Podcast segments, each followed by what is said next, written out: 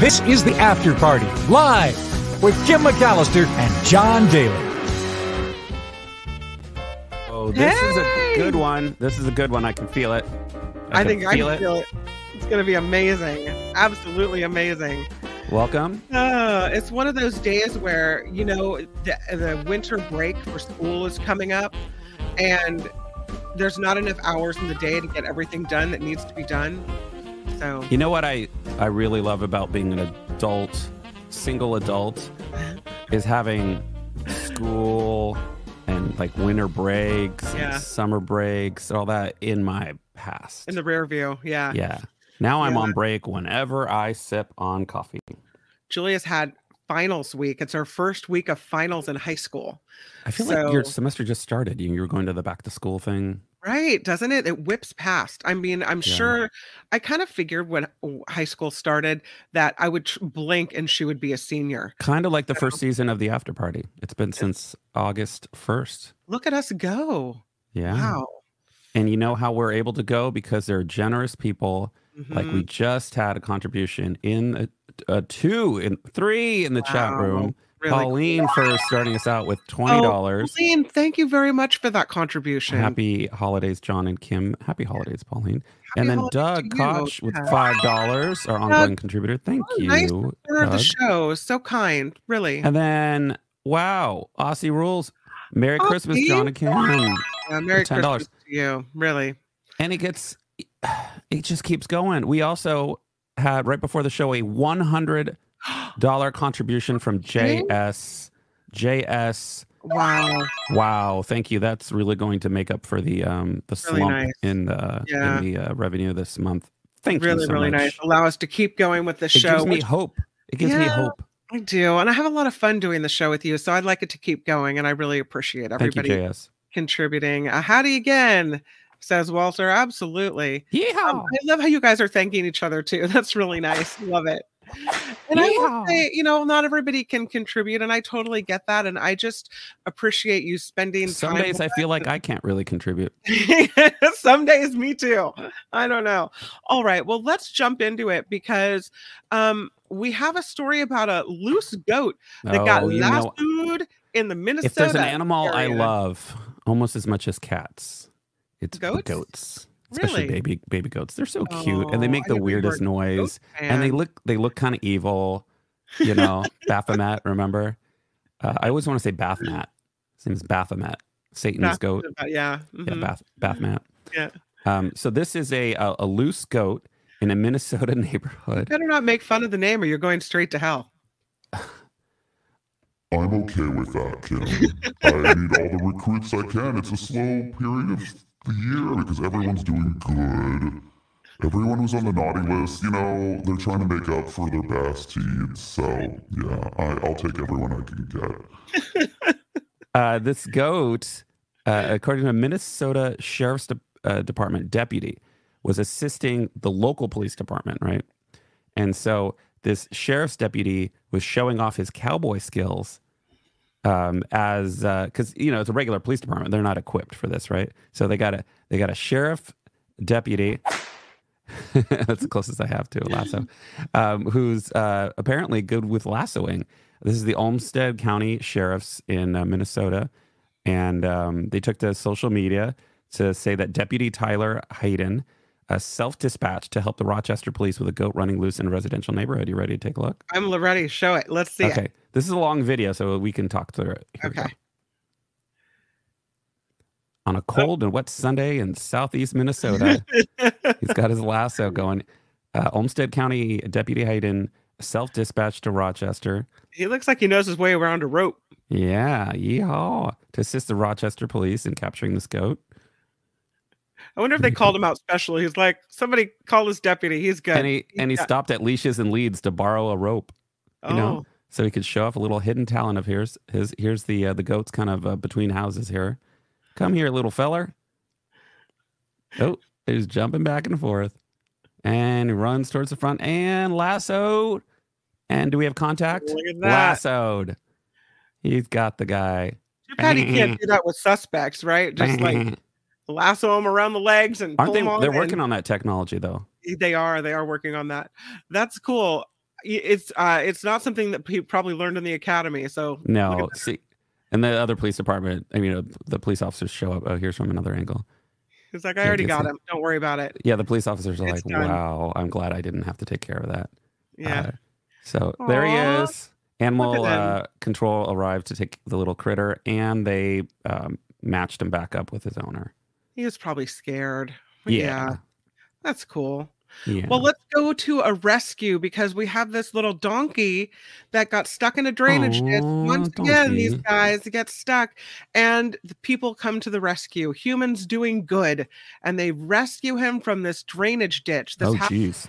Northern Ireland, where the Fire and Rescue Service came to the rescue of a small donkey named Snowy.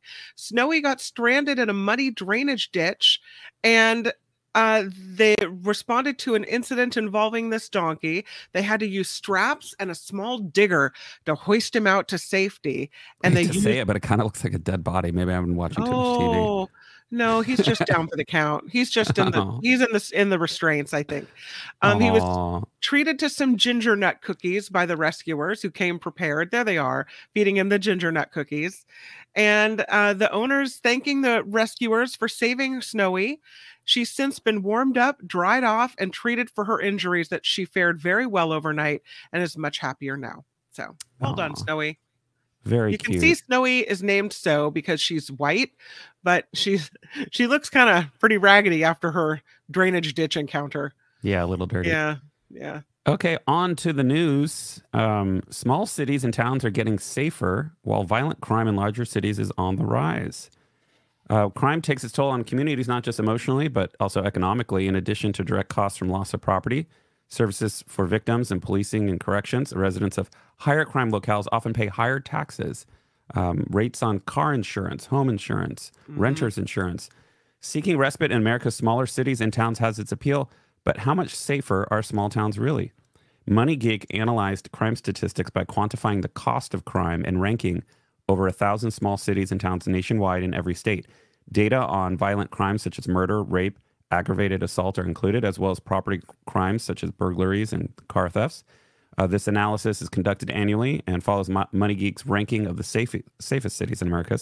The key findings: the safest town in the U S is Monroe Township, located in New Jersey's Middlesex County, a suburb of New York. The average cost of crime in small cities was one thousand one hundred fifty-five dollars per capita. In twenty twenty-two, violent crime costs over one thousand dollars per capita, while property crime costs an average of one hundred thirty-two dollars. For context, violent crime accounted for almost fourteen percent of all crime analyzed within the study, while property crime accounted for eighty-six percent. Overall, small cities and towns have forty-eight percent lower crime costs than larger cities. Small, uh, some small towns still bear costs of crime comparable to large cities. Monroe, Louisiana, has a higher crime cost per capita than two hundred ninety-seven of the three hundred two large cities analyzed. So you do not want to move to Monroe, Louisiana. There's Similarly, not. New York City has a crime uh, cost comparable to two Arkansas cities, Springdale and Benton. Um, so not as bad as you'd think. Uh, some California cities here, there's two. Uh, first in Southern California, Rancho Santa Margarita, uh, mm-hmm. tied for number ten, crime cost per capita, eighty-one dollars. And Danville, here in the East Bay, ranked yeah. came in at number fourteen with a crime cost per capita of eighty-four dollars. Wow. Yeah. So All more right. than fifty million Americans live in small cities and towns, but you know, it's um I don't know. I don't know. Would you move? Well, what, you're what in a relatively small what city. What do they consider a small city? Because is seventy thousand people small? Uh relatively speaking, yeah. I would think hmm. so. Yeah, I don't okay. think they actually define small city. Um we'll call Petaluma small. Medium. Well, I still won't leave my purse in my car when I walk away from it. I mean, I'm still locking my doors at night. So, yeah. you know, got to be smart yeah. about it. It looks like uh, some of these cities that they're mentioning are like thirty-six thousand. So they're a little smaller. Yeah. So I'd, I'd say Petaluma's like a me medium city. Well, you know what wasn't safe? The Slim Jim Fast Meat Car. Look at it the, there. I'm sorry, the what? So, you know what Slim Jims are? That the kind Unfortunately. of... Unfortunately. Yeah, the tubes of meat that's wrapped in plastic, and usually you find it at seven eleven mm, or chemicals. wherever. Yeah. Mm-hmm. Well, they have this kind of like along the lines of the Wienermobile. They have a car as well, and it's called the Fast Meat Car. Fast Meat. It says Slim Jim on the door, but they call right. it Fast Meat. It's a custom Nissan Z. That term could apply to a lot of things, you know. Yes, it could. German trailers on the side of the highway. Hello. Um, this is a Nissan Z. It's wrapped with Slim Jim branding. It was made with a, a part of a partnership with a World Wrestling Entertainment. And in the recent few weeks, it's been traveling across the country for W W E events. And it made a recent stop in Chicago for the Survivor Series event. It has um, been appearing in commercials with W W E superstar L A Knight, who tells viewers to snap into a Slim Jim. Um, anyway, it was routed to Los Angeles for a custom video shoot, um, but it got stolen. The company says it got ripped off. It was supposedly last seen in Los Angeles County. They didn't give a, a specific location. The police report has even been redacted.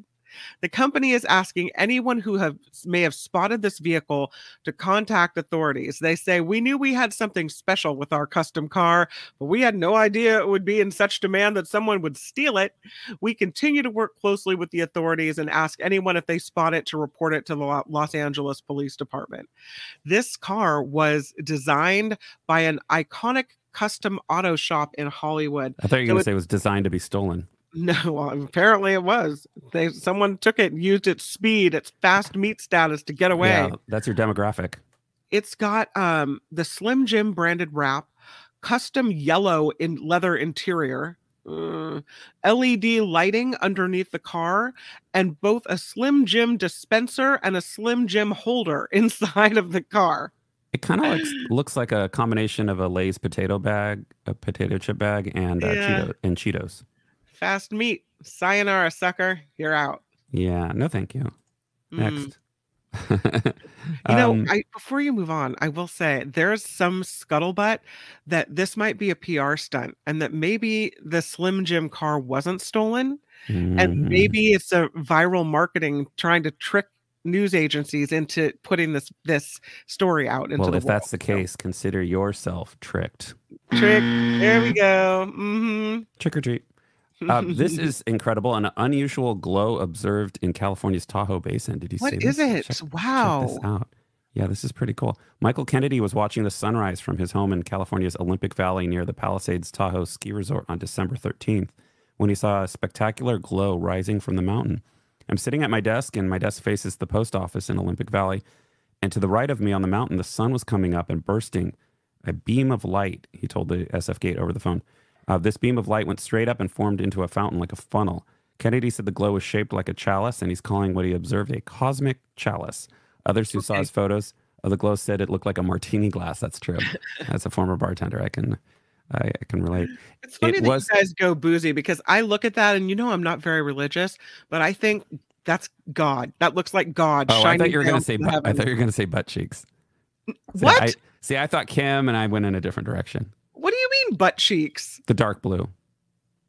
Oh, I see what you're saying. Yeah. With the light in the middle being yeah. the crack. Mm-hmm, mm-hmm. I'm thinking it's God and you're thinking it's it's the It's a magical ass. glowing butthole. That's right. We may have just been demonetized, but it was worth it. I don't know. I don't know. Yeah. Uh, I guess, it lasted you know for a few minutes and then it was wow. gone. It's not the truth. Um, National Weather Service meteorologist Brian Brong. That's a, that's an interesting name. Um, reviewed uh, Kennedy's video and photos and told S F Gate that it shows the top of a halo of light that can occur around or near the sun or the moon when light is refracted by ice crystals or moisture suspended in cirrus clouds. Those wow. wispy clouds that form in higher levels at the atmosphere um, of the atmosphere around twenty-five thousand to thirty thousand feet. Okay. The scientific term for the light that can appear at the top of the halo is an upper tangent arc. I love so, it. I think that's halos cool. are fairly common. This would have been a halo above the sun. Uh, it's essentially the sunlight going through ice crystals or clouds. So that's cool. really awesome. And now all I can see is butt cheeks. So thanks you're welcome. Thank you. That's okay to say. You're welcome. Come. Guy Fieri. He apparently is making his kids work for the money that he is leaving them or may leave them. He's got a pretty big fortune. And he is apparently carrying around about a hundred million dollars. I mean, on the one hand, it's like you're born, it's like a lottery. You're born into this family with all this yeah. money. But on the on the other hand, your father is Guy Fieri, well, the troll from the T V shows with the bleached hair. Nice. He's, you know, he does a lot for the for the community in the North Bay. Allegedly, I know some two people we that had, worked for. I know two people worked for him in a restaurant really? setting, and he was not nice to them. So well, he gives back to the community. He's out image. there barbecuing during wildfires and whatever P R, else. P R image. Just okay. Saying. Well, There's he told his sides. kids when you, he said, "When I die, you can expect that I'm going to die broke." And that you're going to be paying for the funeral. And I told my boys, none of this that I've been building are you going to get unless you come and you take it from me. And he quotes Shaq. He said, Shaq said it best. If you want this cheese, you got to get two degrees. He said, well, my two degrees mean postgraduate. So they're on their way. So he's having his kids say, listen, if you want to be considered for anything with me, then you're going to need to go get a master's or a doctorate or something else. One his eldest has, um, I think he's graduating with an M B A already. At, yeah, he has one. From the University of Miami. But I like he's, that the younger son's like, Dad, I'm in high school. Can you? Can I just focus yeah, on my his bachelor's younger degree? Son is in high school. That's right. He said, it's so unfair. I haven't even gone to college yet. And you're already pushing that I've yeah. got to get an M B A. Can I just get through college first? Come on. I, I think um, I think one degree is enough. I, and even I, what if what if they wanted to go the you know the trade route? I think you know? that's excessive. I mean, you can be successful and not have your M B A or your a doctorate. Yeah, I don't know. I mean, I, you, I think knows? I would have a rule like you can't just do nothing. You have to actually right. do something, right? Well, what you don't want is to have your kids. And I know, you know, rich people problems, right? Does yeah. he have two degrees? I don't think so. You know, Calvin, he may not have two degrees, but he's the mayor of Flavortown. He's the mayor of Flavortown, but. He and he might have kids that have excellent abilities and he wants to try to push them. But I was saying, I think the thing you don't want when you have a lot of money is to then have kids that feel they can just coast through life because they have your cash. Yeah. And never really make anything of themselves or give back to society, because that's not necessarily a happy life. Or what if you have a lot of money and then, you know, your kids go to these fancy prep schools where there's all kinds of drugs being passed around, and then you don't want a this... Kim Kardashian or no, a, uh, Paris so Hilton. I like, I kind of see what he's trying to do here. And right. again, maybe his kids are the, are the type of kids where you're like, yeah, you're, you know, if you push yourself, you can get a doctorate or you can go into these, these fields. Maybe he wants his kids to do, you know, better education wise than he did, perhaps. Well, you know, know, the younger son, since the older, the elder son already has two degrees, you know, the younger son's like, like oh man, I have to get two degrees. Well, now I'm not, yeah, I'm not going to miss out. Or maybe the brother's like, listen, I got my two degrees. So when he kicks off, I'll give you your half. All right. Yeah. Oh yeah. But that's kind of, I don't know. That's a little harsh for me, but whatever. It works for them. So right on. Yeah, we get the idea. It um, is the season for package theft. Stealing no. packages. Mm. So lame. Um, yeah, that's right. U P S is using artificial intelligence to um, fight against package theft. An estimated two hundred sixty million packages disappear in the U S every year, um, or at least last year. two hundred sixty million packages. That's... I mean, that's not as many people as are in the U S, but it's competitive. Many, uh, what is there, three hundred something million people in the country? Um, according to Safewise, many taken right from the front door area while camera recorded the theft. That, that's what I don't get. It's like, come on, dude. As the holiday season kicks into high gear, package theft is a top concern. And one shipping company is using, using artificial intelligence to combat porch pirates. Nearly one in four adults had a package stolen in the last twelve months. Um, theft can be even more serious of a problem if those packages contain necessities like medication or expensive items. This time of the year, we ship a lot of gifts, so every package is very special to the person receiving it, uh, according to the president of Texas Precious Metals, whose company ships items like gold bars and silver coins. Whoa, I hope those have insurance on them. Yeah. This year, they're using a new U P S data program called Delivery Defense, which they say helps identify addresses that are likely targets for theft. Um, although I think... I think you probably know if your address is a likely target, right? Oh, U P S yeah. gave C B S a look at the how the program works. The A I-powered program takes a recipient's address and produces a score. A higher score indicates a higher likelihood of a successful delivery. delivery.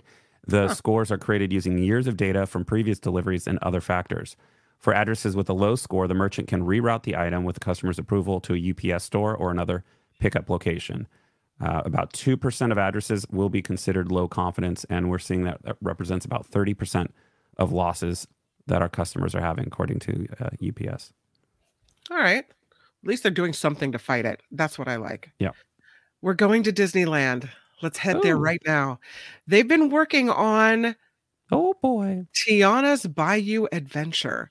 And now we're getting the first pictures of what it will look like. It's kind of looks to me a little bit Pirates of the Caribbean-ish. I don't know. But a look inside this attraction shows Imagineers working on a scene that has an old cabin, a magnolia tree, and tall grassy fields all set against a night sky background. It's it kind of looks cool like they just um, they haven't yeah. been like mowing the grass. No. Well, it's supposed to have that, you know, windswept look, I guess. Um, yeah, a lot of Disney fans are saying it looks a little bit like the Pirates of the Caribbean, and that is another boat you ride. Say, you say Caribbean instead of Caribbean? Well, I think I go back and forth, but both are correct. Okay. Um, they pass on the Pirates of the Caribbean, Caribbean. They pass but old cabins, boats, and greenery before going down the waterfall. So it's not clear whether this footage was filmed in Anaheim or in Florida, but both attractions are expected to be nearly identical. Disneyland and Disney World closed the Splash Mountain attraction earlier this year, so Imagineers could transform this very criticized ride because of its history there into a princess and frog-themed attraction. The storyline of Tiana's Bayou Adventure picks up where the animated movie left off. They're creating an original next chapter story for Tiana with the attraction line in the line. Guests will discover that she continues to grow her business with Tiana's Foods, an employee-owned cooperative. Combining her talents with those of the local community, Tiana transforms an aging salt mine, and she builds a beloved brand as well. So it's interesting what they're trying to do here, and I think it looks like it's going to be as as fun or as cool as the Pirates of the Caribbean. So yeah. And awesome. Then they dump you out into Tiana's store and they say, bye, bye, bye. bye. Here's the salt. Buy the food. Mm-hmm. Yeah, exactly. Yeah. Um, yeah. Nick is saying that's why people just call it Pirates. Pirates. Exactly. Okay. Let's go uh, to this, Berkeley, because I yeah. love this story. This is so interesting. This thing wandering around campus. What is going on? Yeah. This is a human-sized robot that taught itself to walk and balance and then strolled Berkeley streets. U C Berkeley's uh, landmark Sathergate has welcomed walkers of all kinds for more than a century, from angry protesters to students hurrying to class. Last month, though, an entirely new pedestrian passed through the gates. Um, there's no need to run if you spot this five-foot-tall ambling toward you. It's not a militarized escapee from two thousand four's iRobot. Rather, it's this blind teal-blue bipped... Uh, this... Bl I'm sorry. This blind teal-blue bipped is... a Or biped. I, I was like, "What?" They didn't put a. They didn't put a. What are you trying to say? I know. Me too. Uh, I I thought there would be like a hyphen there. Biped. Sorry, my bad. I'm sorry. It's a project of U C Berkeley scientists testing artificial intelligence. I just need regular intelligence this morning. Um, on the physical world, researchers on the project aim to develop better controls for humanoid robots by teaching them to walk, um, almost from scratch. Uh, can they teach me to talk? Uh, their robot spent twenty, uh, twenty twenty-three strutting around Berkeley, taking its short, crisp steps in Edwards uh, Stadium's grass in front of the campus landmarks like Campanile, alongside city roads. At present, it can't go up or down stairs. So that's how you that's how you get away from it, Kim. I was reading it also can't see, which is interesting. So if it walks into something, you know, it it it can't really function, and it also is very slow moving. Yeah, now, I was it that sounds like a legal liability if it can't see. What if it injures somebody? I think people see it coming, and most people crowd around and watch it because it's right. so interesting. Unless yeah. it's a blind student. In a report about the project's findings published December fourteenth, the research team wrote that the adaptability is the key to making a robot useful. Uh, current technology, though, is inflexible and limits a robot's ability to navigate obstacles. Humanoid robots that can autonomously operate in diverse environments have the potential to help address labor shortages in factories. Oh, there we go. Assist elderly uh, at homes and colonize new planets. Here we present a fully learning-based uh, approach for real-world humanoid locomotion. So there you go. That'd be really interesting. What would happen if we sent a bunch of these humanoid robots, you know, on a spaceship to colonize some far off planet and build things and build structures for us so that eventually if we needed it, we'd have a little, you know, society all set up for us. A society of, give it a white cane. Of yeah. blind ro robots. Yeah. Walter yeah. says they should give it a white cane. Oh, man. It's interesting, though, and I'm sure it attracts a lot of attention around campus. John Two Watson with a very students. Good question. Did the Bible people there behind it try to convert it? Uh, try to convert it. Yeah, you see them on the right-hand side. Yeah. Religious people. Uh, uh, yeah, probably try to convert them to A C from D C. Oh, that's funny. All right, let's move to Arkansas. No. And what? We're not really moving to Arkansas. We're moving to a story in Arkansas. Look at that chunk of something. Okay, may maybe we're moving to Arkansas. Arkansas has this um, park called the Crater of Diamonds State Park. It's, it's right there and in the name. When you go there, you can search for diamonds. And so this man did. And he found this thing. It's four point eight seven carats. It is the largest to be found in about three years. It was discovered at the Crater of Diamonds State Park in Murfreesboro earlier this year. Ten minutes after Jerry Evans entered Arkansas's Crater of Diamonds State Park for the first time, he made this discovery without even knowing. How many yeah. minutes did you say? Uh, ten. Wow. Ten minutes. Mm-hmm. He goes in with his girlfriend. He picks up what he thinks is a clear piece of glass from the top of a ridge that's plowed. Right. And without giving it any extra thought, he put it in his pocket with other things that he picked up during his visit. He said, I thought it might be a piece of glass. It was really clear, so I didn't know. He said, we were picking up everything thinking it was a diamond. But he kept thinking about the clear glass and wondered if it could be something more. So eventually he sends the stone to the Gemological Institute of America for identification. A few weeks later, he's told this small item has been identified as a near colorless diamond. So when they called, he said, and told me it was real, I was tickled to death. The diamond, which the owner has named the Evans diamond, is about the size of a jelly bean, and it's shaped like a pyramid. Mm-hmm. Yeah. Pretty cool. I don't know um, if I would trust like sending it off to some, like through the mail to some organization. Why don't you just take it down to like a jeweler? That's what, that's what I would have done. Absolutely. Yeah. Uh, this, they say, at the Crater of Diamond State Park is the first time someone has called us to, to say we've had a diamond identified by the G I A, which is the Gemological Institute right. of America or some such. Uh, They say, we're glad Mister Evans was able to bring his historic diamond back to the park to have it officially registered. Evans' discovery is the largest find registered at the park since a nine point zero seven carat brown diamond was found on Labor Day of twenty twenty. This one, a complete crystal with a brilliant white color, reminiscent of many other large white diamonds uh, they've seen in the past. Is there anything um, keeping people from just like living there twenty-four seven? I don't know, but they say right. about seven hundred ninety-eight diamonds totaling more than one hundred twenty-five carats have been registered at the Crater of Diamonds State Park since twenty twenty-three. More than seventy-five thousand diamonds have been unearthed there since before it became a state park, uh, and that was nineteen seventy-two. So pretty cool. The largest one that was discovered there, forty point two three carats. It was uh it's called the Uncle Sam, and it's the largest diamond ever discovered in the United States. It was Didn't found... we do a story about a kid who found one there? Yeah, we did, as a matter of fact. Mm-hmm. Yeah. I'm telling you, you just spend your day there. Right? You do. If you're, this... Especially if you're retired, just spend and your day. And you read there. The story before you go, because it has all kinds of tips for finding diamonds and where they might be and how best you can you can get in and find them. And if you find it, you it's finders keepers. You get to keep it. Yeah, Calvin that. says I'm going on a, I'm going to book a trip there. Are you really? Well, then go for it. Make sure you uh here, I'll I'll actually put this link in the chat for you, because if you're going, read the story so that you get the information. You want the skinny so you can find your diamond. All right. And while uh, while you do that, let's uh, move on to this next story.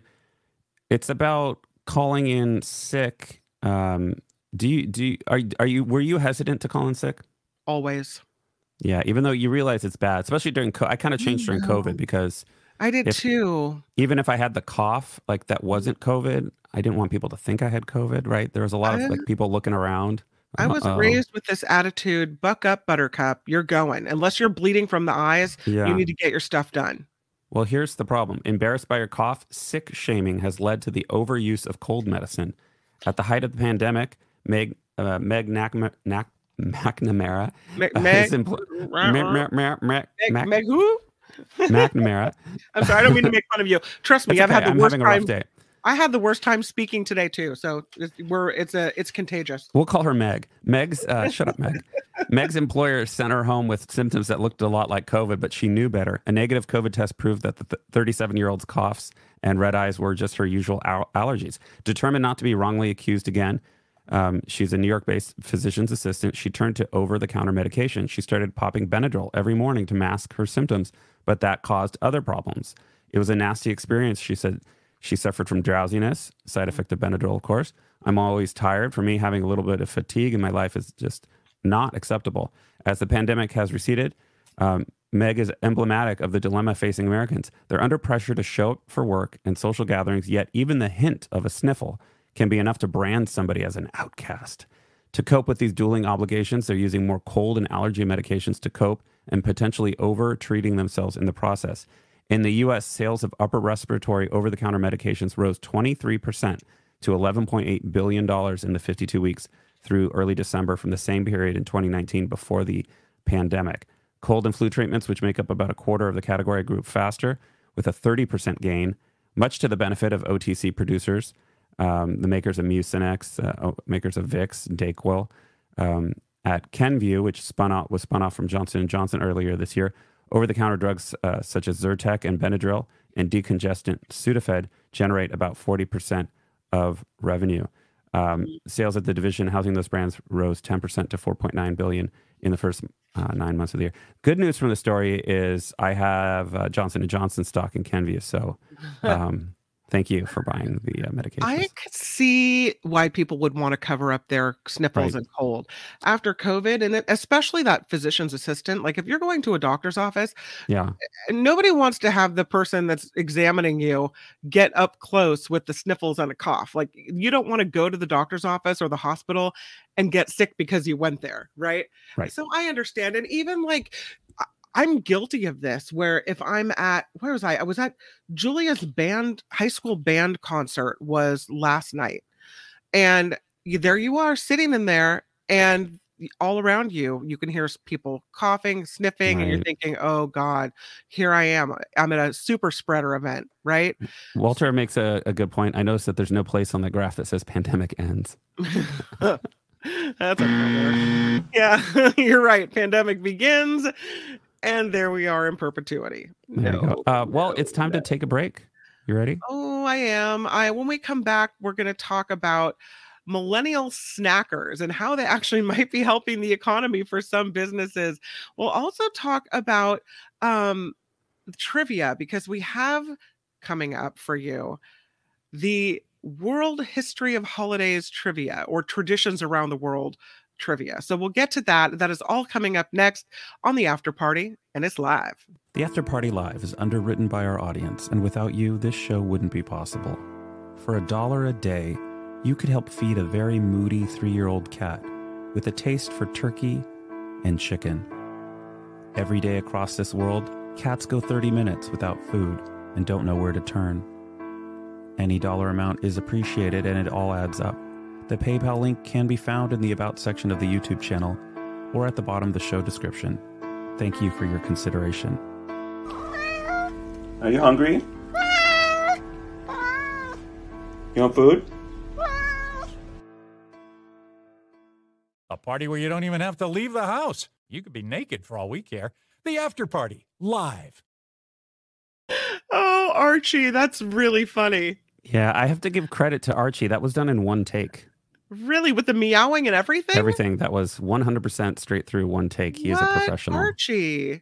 Mm. Archie rocks. That was really funny. I love that he participated in that. I feel like he's part of the show now. Yeah, Not some people don't believe me that he, yeah. he talks. Oh, no, he talks. Trust me, he talks. That's really funny. Yeah. Yeah, that was a good one. I love that you're coming up with these this week. Yeah. Oh, that was tough. I was like, I need one more idea. Just need one more idea and then it's over.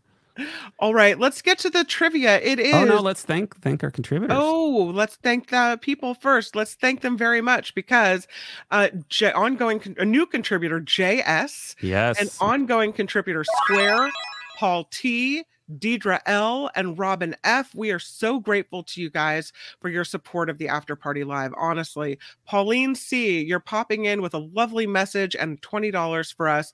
Thank you. Doug Koch with five dollars. Thank you so much, Doug. Uh, Aussie Rules, ten dollars. Merry Christmas to you too, Aussie Rules. Thank and this you for that. Just in from Karen, Karen Cooper for Archie, two dollars. Oh, two dollars for Archie's meal tonight. Aww, thank you, Karen. That's really Archie sweet. Archie says thank you. We really appreciate that. He's taking a nap next to me.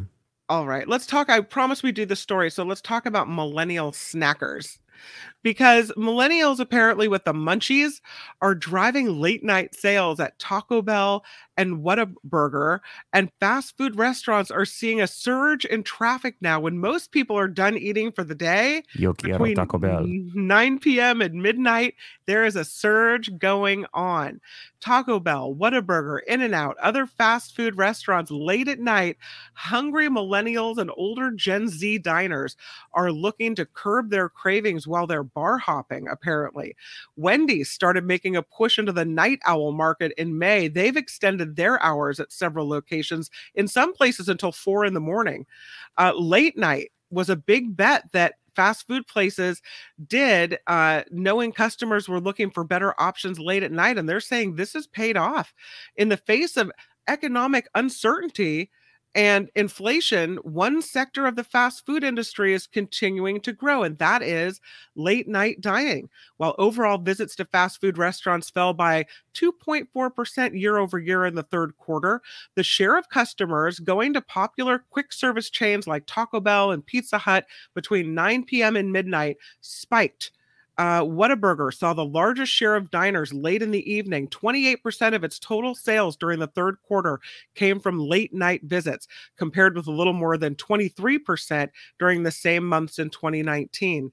In-N-Out, twenty-six percent of its traffic comes from late night diners in the third quarter, compared to nineteen percent in the same period four years ago. Yeah, when I leave um, Petaluma, yeah. usually around ten o'clock at night on Sundays, mm-hmm. um, there's a line like out the parking lot at like ten o'clock at In-N-Out on, on yeah. Sunday. Yeah, it's popular. So yeah, they got the munchies late at night, and apparently that's where they're headed. Very cool. Do you want to do some entertainment headlines quickly? I do, but I have to sneeze. Okay, well, you sneeze and I'll do this. Warner Brothers Discovery and uh, Paramount Global are in merger talks. So the two companies have held talks about a potential merger, and the two media companies um, uh, have confirmed that to Variety. Uh, the two presidents of the companies uh, met for a lunch meeting Tuesday in New York, where they discussed a possible uh, merger. Uh, they, the head of um, uh, Discovery, uh, Warner Brothers Discovery, also talked with Sherry Redstone. She she's the uh, owner of National Amusements, which owns Paramount, or a controlling interest in Paramount. Um, the reps for the company are declining to uh, talk about it, but terms of a possible merger could not be learned. Both companies have enlisted bankers, but the status of the talks are very preliminary. Um, you know, they they need to compete with Disney and Netflix. So anyway, I just thought we'd mention that quickly. So Warner Brothers and Paramount in talks to merge. That's a big thing. Yeah, that's a lot yeah. of white privilege on the screen all at once. Look at that. White male, white male privilege. Uh, you know this actress, her name is Taraji P. Henson. Yeah, I first um, came to know of her um, during that T V show on C B S, Person of, In- Person of Interest. Oh, okay. You know, she was like the cop, and she yeah. had a lot of spunk. She had a lot of attitude, and it was good. And then she was um she was in that that that very famous um, big time T V show where she played Cookie. What was it? I don't know. Cookie. Um. Yeah. Um. She's in the uh, color, think, the new think, movie, The Color. It. She's in the new Empire. The Color Purple. It was that oh, uh, drama okay. Empire on Fox. Yeah. All right. She's a big time actress. Well, she's a big time actress, and now she's angry and sad because she was asked about quitting acting. And what? She said she's still not paid fairly enough. And she said, no. Enough is enough. She said, this industry will steal your soul. And she broke down in tears. She was on a Sirius X M radio interview with Gayle King. while she was promoting her new film, The Color Purple. And so King asks her, and by the way, um, Taraji P. Henson has been Oscar nominated and Emmy nominated. So yeah. King asks her, are you still thinking about quitting acting? And that, I guess King had heard rumors of this. And so Henson um, responded by revealing that she's hit her breaking point in Hollywood because she continues to be underpaid. And here's her quote. She said, I'm just tired of working so hard, being gracious at what I do, getting paid a fraction of the cost. I'm tired of hearing my sister say the same thing over and over. You get tired. I hear people go, you work a lot. Well, I have to. The math ain't mathing. When you start working a lot, you have a team. Big bills come with what we do. We don't do this alone. It's a whole team behind us, and all those people have to get paid. So when you hear someone go, such and such made ten million, it didn't, that didn't make it to their bank account. Off the top, Uncle Sam is getting fifty percent. Now I got five million. Your team is getting thirty percent of what you gross, not after uh, what Uncle Sam took. Now do the math. I'm only human, she said. Every time I do something and break another glass ceiling, when it's time to renegotiate, I'm at the bottom again. Like I never did what I just did, and I'm tired. I'm tired. It wears on you. What does this mean? What is this telling me? She said, I can't fight for them coming up behind me when uh, what the F am I doing? Is what she said. Wow.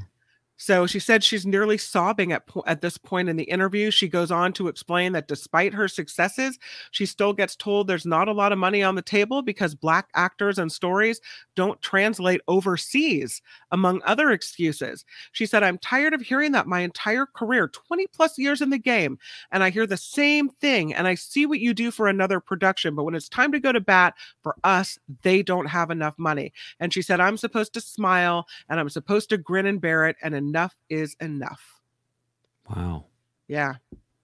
Kind of sounds like what I've seen in the radio world too.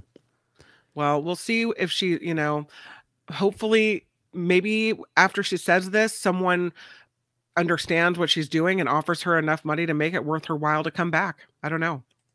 Yeah. Um, I hate to sound, uh, I hate to doubt that, but I doubt it. Yeah, I know. Um, Pamela Kurt. Kirby with ten dollar super oh, sticker. Pamela. Jack Cat wants Archie to have a full belly. Aww, thank you, Jack Cat. That's really nice. Archie, you guys says, are really nice. You. All right, let's jump into Trivia Thursday. Oh, hello. Yeah. Here you it is. Start it off? Uh, you start. Why don't you start this one? Okay. Well, that was actually no, you. just asking no, to delay you. so I could open it up. But I got it. I got oh, it. Okay. Okay. What Christian group banned Christmas in Boston from sixteen fifty-nine to sixteen eighty-one? Ooh, was it the Puritans? Very good. I did. I got it right. Puritans are not fun. Even though the ban on Christmas was lifted in sixteen eighty-one, Christmas didn't become popular in Boston until the mid nineteenth century. Puritans also suppressed Christmas in England as well during the interregnum. Interregnum? Interregnum. Um, okay. They also just... Um, suppressed fun, right? Just in general, those Puritans. No oh, fun. Really? I did not know this. Huh. Hmm. Yeah, I did not know that at all. Okay. Um, so let's talk about how some traditions got their start. Uh, and one of these stories, and this is, this is kind of around the world, uh, who are the, uh, the dancers in New York that help celebrate Christmas? The dancers. Mm-hmm. Is it the Rockettes? Yes. Hmm. And do you know what what state they're from? What state they're from? Mm-hmm. Where they started. Oh, I was like, aren't they from all different states? They are now, uh, but they didn't used to be. Oh, okay. Um, Massachusetts. Ah, uh, close. It's another M state. In Maine. nineteen twenty-five, they were known as the Missouri Rockettes. Oh. And then they went to Radio uh, City Music Hall. And so, yeah, they started in Missouri. I thought that was really interesting. So, yeah. Okay. Yeah. The French word Noël is often used around Christmas. But what was its original meaning in Latin? Oh. I don't know. Anybody in the chat have this? What is the original Latin meaning of Noel? And while we're waiting, Deborah, oh, Deborah, for Archie. For Archie. You did tonight. Excellent. Debbie says thank you. Does it mean um, goodwill? No. Hmm. I'll give it another second here. What is the original Latin meaning of Noel? It is birth. Oh, okay. Birth. So that you can see sense. Why that's synonymous with Christmas. Um, in what country is the uh, tradition of Jul or Yule practiced? It's a week-long celebration leading up mm. to Christmas, like usually the week before Christmas. Sweden? It's not Sweden, although they may celebrate it as well. Switzerland? No. Norway? You're close, but no cigar, my friend. Denmark? No. Finland? Finland. It's a Finnish ah, tradition. William got it. Christmas period has been considered to start the Tuomas name day, December twenty-first, and it continues until Saint Newt's Day on January thirteenth. Yes, and they, they even have uh, hymns about it as well. The Finnish Christmas is uh, is Yule, is what, well, the, the week leading up to it is Yule, J U L, Yule. Uh, funny thing about Finnish, that I um, the language that I I've, uh, learned when I was there, you can just um, you can say their words, like you just say them out like out loud, like read them, right? So there's a lot of extra letters, like a lot of I's, you know, like I I I things like right. that. But you can you can just say it the way it's spelled. Oh well, that's easy. Yeah. How very okay. un how very un-American. What Roman holiday held from December seventeenth to the twenty-third had a large influence on how Christmas was celebrated? What, what, what Roman again? holiday for, held from December seventeenth mm. to the twenty-third? It's not Toyotathon. It's not, it's not Honda Days. Hmm. A Roman holiday? I don't know. Uh, I have John's no idea. Got it. It, I, it's it's Saturnalia. Sa it's oh. Saturnalia. Close enough. We'll okay. Well, John. That's interesting. Huh. Gary with ten dollar super sticker. Thank you, Gary. That's Thank really so cool. Mm-hmm. We appreciate Gary. So let's talk about the the legend of Saint Nick, and the question uh, is that um, let's see, Saint Nicholas. We know he was born into wealth, but in what country is he buried? Oh, he's like he was in the one percent. Yeah, he was. Um, we just talked country? about this the other day. Turkey? In what... No. Mm-mm. That's not where he was. Isn't he from there? No. And they say it might be more than one place. So you have two answers. Oh. He might be from Turkey. They're not sure.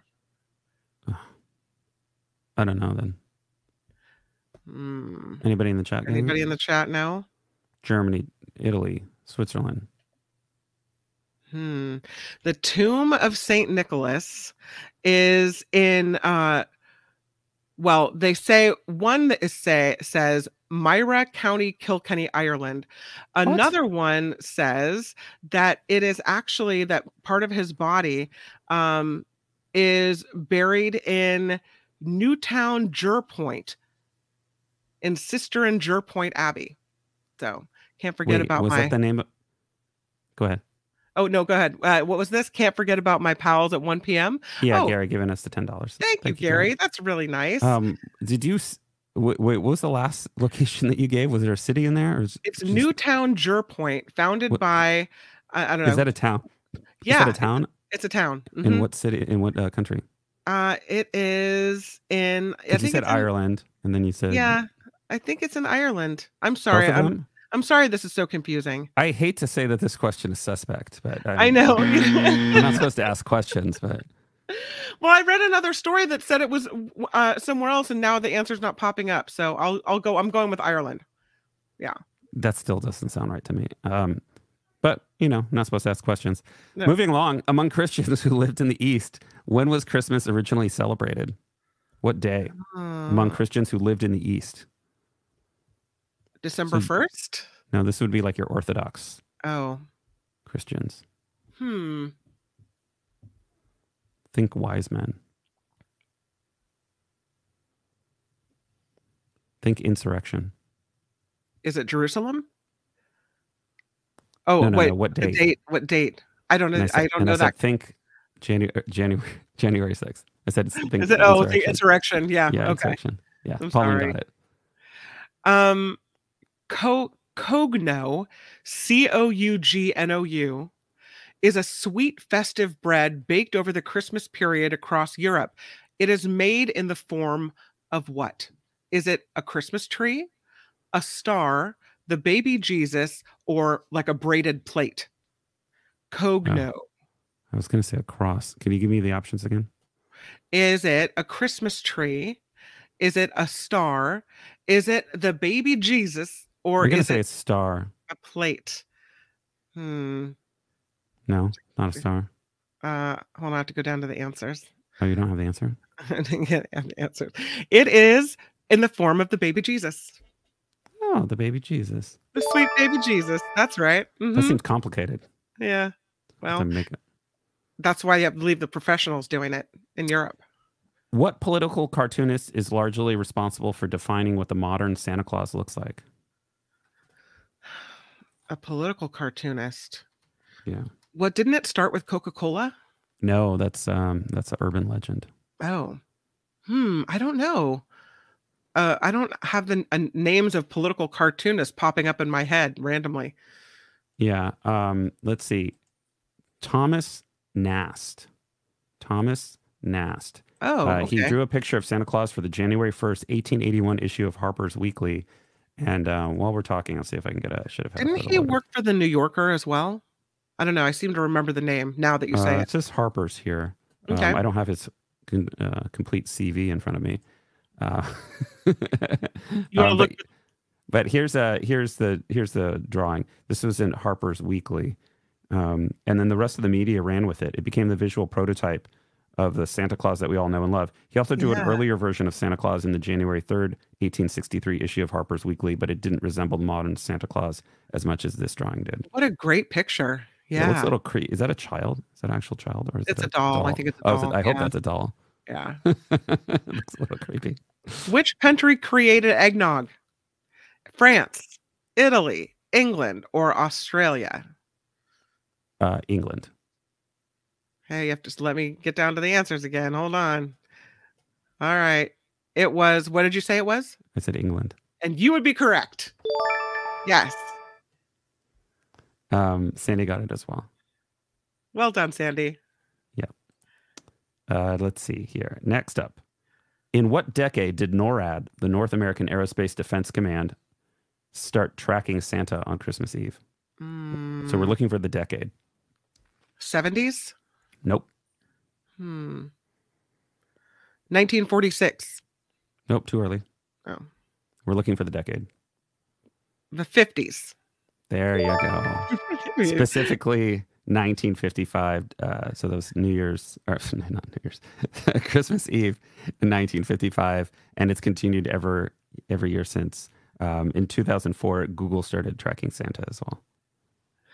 Mulled wine is referred to by all of these terms in some areas of the world except grog, Vinschaude, wassail, or Glühwein. Mulled wine is referred to by all of these terms in some area of the world except for this one. This is one of these is wrong. Okay. One of these things is not go, like go the slow, others. Go slow. Grog, Vinschaude, C H A U D, Vinschaude, wassail, W A S S A I L, or Glühwein, G L U H W E I N. Uh, the first one. Grog. It's not referred to as grog. Yeah. Hmm. Anybody else? No? The answer is, uh, hold on. Got to look for the answer. Sorry, you guys. This, this is a really... great, great radio when you don't have the answer. It's a really long website. It's not my fault. Well, it is kind of my fault. Yeah. All right. The answer is that it is actually, you're incorrect. It is wassail. W A S S A I L. What is wassail? Does it say? Yeah.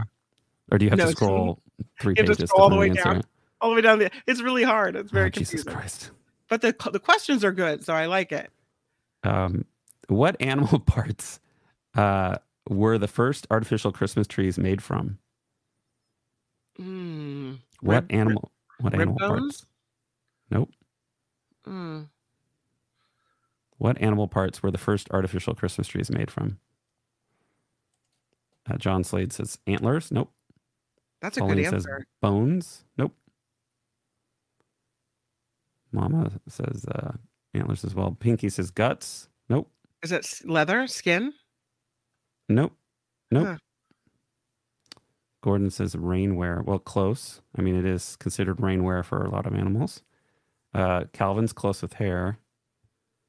I'll give it to you. Goose feathers. Goose oh. feathers painted green. The feathers... These feather trees were the first made in Germany during the nineteenth century. Another form of artificial Christmas tree were wooden pyramids painted green and lit by candles. Cool. That's a yeah. good question. Thank uh, you, Lee, Lee Cop. Cop. ten dollars. Eileen and I couldn't Aww. resist your Archie appeal video. Thank you. We, really put a lot of, we put a lot of work into that. In Australia and New Zealand, what do they normally eat for Christmas lunch? Christmas lunch? Yeah. I feel like I just saw this in a video or something. Um, no, I, I don't know. Anybody in the chat know? What do they normally eat for Christmas lunch? Kind of one of their... Yes, as a matter of fact, Mama Day Three Boys gets it. Oh. It is barbecue. Okay, absolutely. Yeah, I did see a video yeah. about that, but I the problem is like I'll see like movies and then forget what they're about. I'll for, I'll see a video explaining something and forget what it's about. Huge thank you to Nick, Nick for twenty-five bucks. Uh, thanks, Kim and John. Bucks. Happy holidays, everyone. Happy holidays you to you, Nick. Thank you very much. Thank really you so nice. much. Dingo. Archie's getting some extra treats. Yes, that's funny. Let's see. Right. Next question. Yeah. What was the first year that the Rockefeller Center Christmas tree was put up? Oh, um, nineteen forty-eight. Uh, earlier than that. nineteen twenty-three? Later than that. Mm, nineteen thirty-two. Very close. Mm, okay. Slight bump. thirty-eight. No, slight bump. You were at thirty-two. Oh, thirty-five. Uh, less of a bump. thirty-four. Much less of a bump. I'm going to say thirty-three. There you go. You got it. Took a while to get there as you were scrolling. Uh, which... Uh, nineteen thirty-three was the year that thirty Rockefeller Plaza opened up. There was a story a story of workers putting up a tree on Christmas Eve nineteen thirty-one during the construction, um, but there was no tree in nineteen thirty-two, and the tree in nineteen thirty-three was the first official Rockefeller Center Christmas tree. So interesting. The term Xmas with an X comes from which language? Greek. Yes. I thought that was harder than it, yeah, it seemed. Um Well, it has to do with the symbol, I think. Doesn't it refer to Christ? Yeah. I guess. It's like the yeah. letters. The letters. It's an X. It's some. It's a Greek letter that kind of looks like an X. All like right. That. So yeah, con, I remember things. Vilma says Archie is a rainmaker. Yeah, Archie. Pimping out my cat for dollars. Hey, he gets his cut. Get it? His cut. Turkey, chicken. chicken, um, chicken. What country is the poinsettia with its red and green foliage native to? Mexico. Wow, I didn't know that. It derives its English name from Joel Roberts Poinsett, the first U S minister to Mexico. He introduced the plant to the U S in eighteen twenty-five. According to the astronomer George Banos' nineteen seventy-nine academic paper, what exactly was the Star of Bethlehem the wise men were following? The North Star?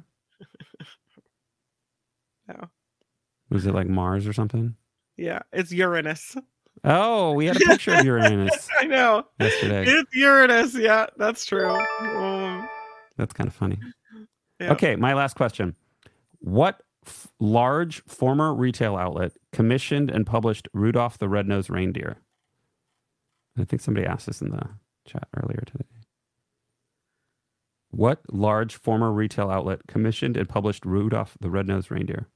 Was it Macy's? No, former. Got to listen oh, to that former. question.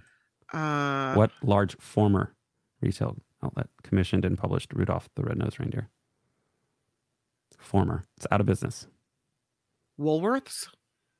Nope. Mama got it. Montgomery Ward. Oh, yes, okay. They ordered a new Christmas book to be made so that they could hand them out for free to customers, which would be cheaper than buying and give, giving away coloring books for Christmas as they had done in the past.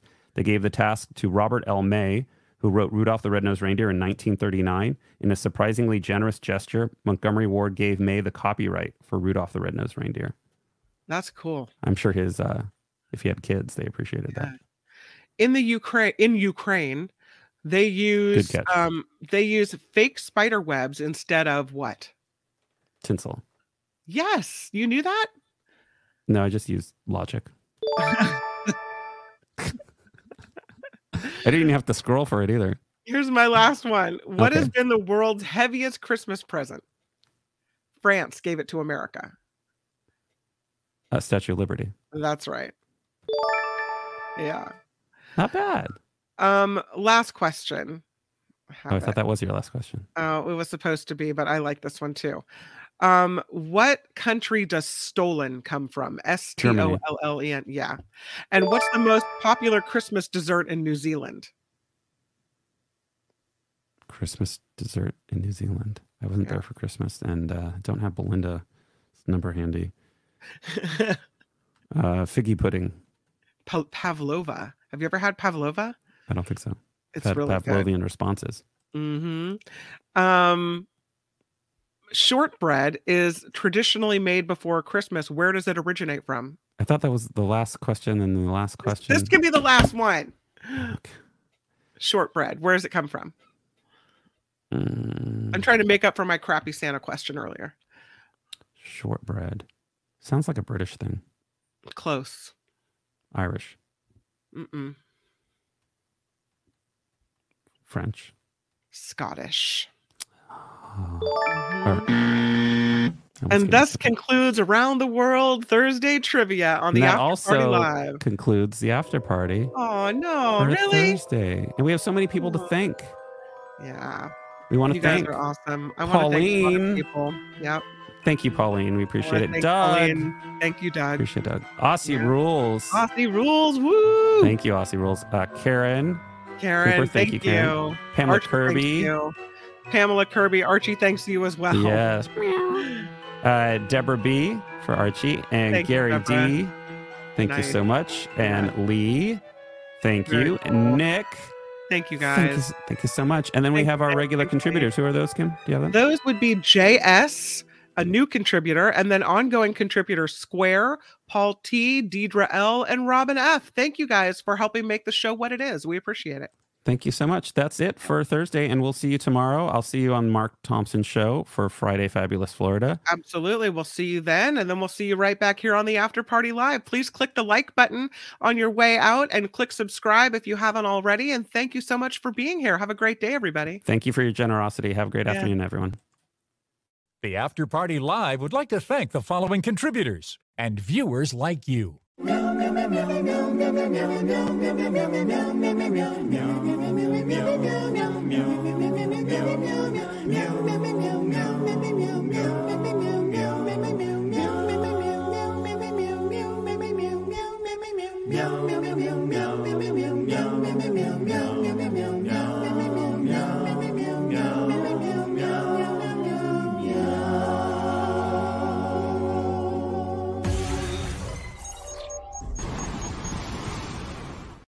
The After Party Live is underwritten by our audience, and without you, this show wouldn't be possible.